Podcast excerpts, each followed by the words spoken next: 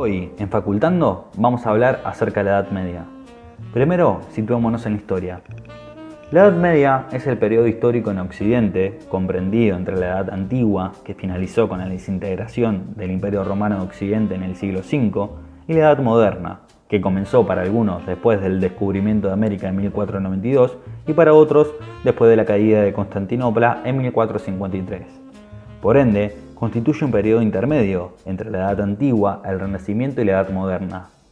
Tradicionalmente es considerada como una etapa de oscurantismo, retroceso en materias de artes, ciencias y humanidades, y un predominio absoluto de la fe cristiana como doctrina única de pensamiento. Alrededor del año 500 después de Cristo, la estructura de la sociedad europea se encontraba en un estado bastante precario. Las enfermedades azotaban en el continente acabando con la vida de muchas personas de relativamente corta edad, lo que hizo que las tasas de natalidad disminuyeran considerablemente.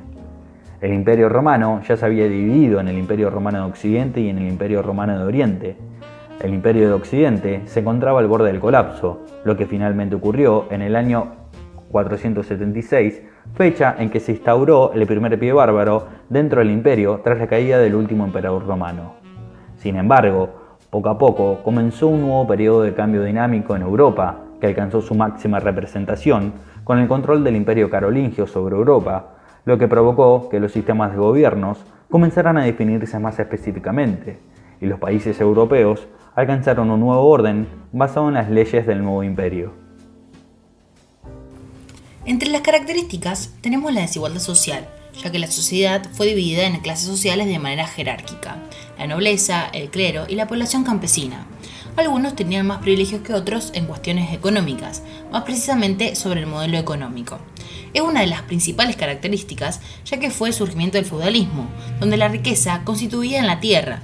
Los siervos labraban en la tierra y entregaban una cantidad al dueño, el señor feudal, a cambio de la protección militar. También el difícil acceso a la educación es una característica. La educación para la población campesina era muy poca, ya que los únicos que podían acceder a ella eran la nobleza y el clero. La Edad Media es la época teocéntrica. Dios aparece en el centro del mundo y de la vida de las personas. La Iglesia influía en todos los ámbitos de la sociedad, imponía normas y leyes y buscaban la buena convivencia de la sociedad. La Edad Media tuvo dos etapas. La Alta Edad Media, que se vio aproximadamente entre el siglo V y el siglo VI, es el periodo inicial del medioevo. Durante estos siglos se transforma el mundo romano y los distintos reinos grecolatinos. Se disolvió el imperio romano occidental, del cual debieron reinos cristianos, se impone el modo feudal de sociedad y el poder del Papa sobre Occidente en confrontación directa con el imperio bizantino. Durante este periodo ocurre la expansión del Islam, el intento de reunificación del imperio romano por parte del rey bizantino Justiniano, y el ascenso y la caída del imperio carolingio de los reyes francos. Ahora continuamos con la Baja Edad Media, que comprende entre el siglo VII al siglo XV.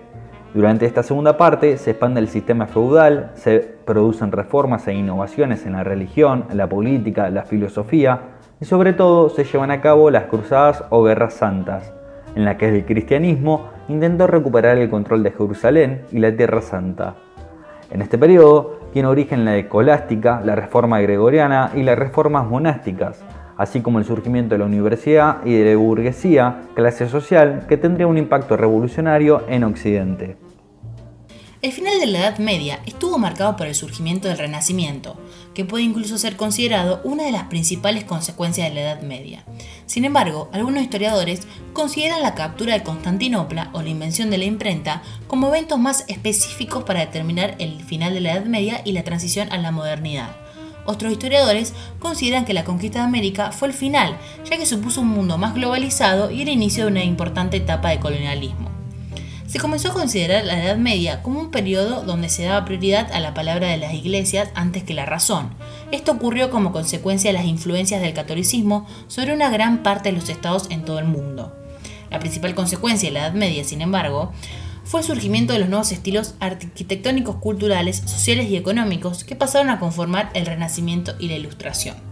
La mayoría de todos estos cambios no solo ocurrieron como consecuencia de la Edad Media, sino que compartieron características similares con las corrientes artísticas y sociales de esta época. Retomando un poco las divisiones y las desigualdades sociales, hablaremos de la cultura dominante y la cultura popular. Hagamos un rápido repaso de la evolución seguida desde el siglo pasado por la historia de la cultura popular. En la decimonovena centuaria de la historia, tenía como principal centro de atención el estudio de los estados nacionales, y se ceñía con demasiada frecuencia a las andanzas de los que se consideraban grandes personajes. Aquella era una historia nacional, por sus fines y narrativa, por su método expositivo, lo que explica que estuviera limitada por general a los acontecimientos considerados significativos, de carácter político, militar y diplomático. Más tarde entraron en escena las instituciones y posteriormente asomaron en el horizonte la economía y la sociedad, aunque ambas en un principio con notable sigilo. La cultura, por el contrario, tenía una presencia mínima en los trabajos de los historiadores del siglo XIX, cuando no estaba pura y simplemente ausente. Si en alguna ocasión aparecía algo que tuviera que ver con el ámbito de la cultura, se refería de manera inequívoca a manifestaciones propias de las élites, expresadas siempre por los demás a través de la escritura. Ahora bien, algún historiador clásico del siglo XIX podía siquiera imaginar que los sectores dominados populares, en su mayor parte iletrados, tuvieran, tuvieran relación con el ámbito de la cultura? El término mismo de cultura popular surgió, no obstante, a finales del siglo XVIII. Su cuna se encuentra en el espacio germánico y su primer mentor no fue otro sino Herbert. La cultura popular interesaba exclusivamente en aquellos tiempos a los folcloristas. Estos estaban desempeñados en desentrañar lo popular, que habitualmente se identificaba en aquel tiempo con aspectos tales como el primitivismo, el supuesto purismo del mundo rural y el sentido comunal de la visa, contrapunto evidente de las clases altas, doctas, urbanas e individualistas. También el afán por encontrar las identidades nacionales, cuestión capital de la Europa de la última centuria, impulsó en buena medida los estudios folcloristas. Pero estos nada tenían que ver con el círculo académico de la historia, ni siquiera con la que tímidamente comenzaba a etiquetarse como historia social. Es más, el trabajo de los folcloristas era visto frecuentemente con muchos prejuicios, siendo considerado simplemente como obra propia de adicionados esa situación contribuía también en buena medida la falta de una metodología rigurosa entre sus cultivadores. Retomando el término cultura popular rematada esencialmente por Herder, excluye casi por completo la cultura específica de la plaza pública y también el humor popular en toda la riqueza de sus manifestaciones. Ni siquiera, posteriormente, los especialistas del folclore y la historia literaria han considerado al humor del pueblo en la plaza pública, como el objeto digno de estudio desde el punto de vista cultural, histórico, folclórico o literario. El mundo infinito de las formas y manifestaciones de la risa suponía la cultura oficial, al tono serio, religioso y feudal de la época. Dentro de su diversidad, estas formas y manifestaciones poseen una unidad de estilo y constituyen partes y zonas únicas e indivisibles de la cultura cómica popular, principalmente de la cultura carnavalesca. La solemne formalidad de las monarquías y de la Iglesia fue siempre resistida, puesta en duda y revertida en la risa que la cultura popular profirió en las fiestas y en los carnavales durante los severos tiempos de la Edad Media y del Renacimiento. La risa como escarnio y parodia de las figuras de los nobles y los poderosos como resistencia a la represión de los deseos y las necesidades. La risa como duda de los dogmas y de las verdades eternas, de las diferencias de sangre o de casta.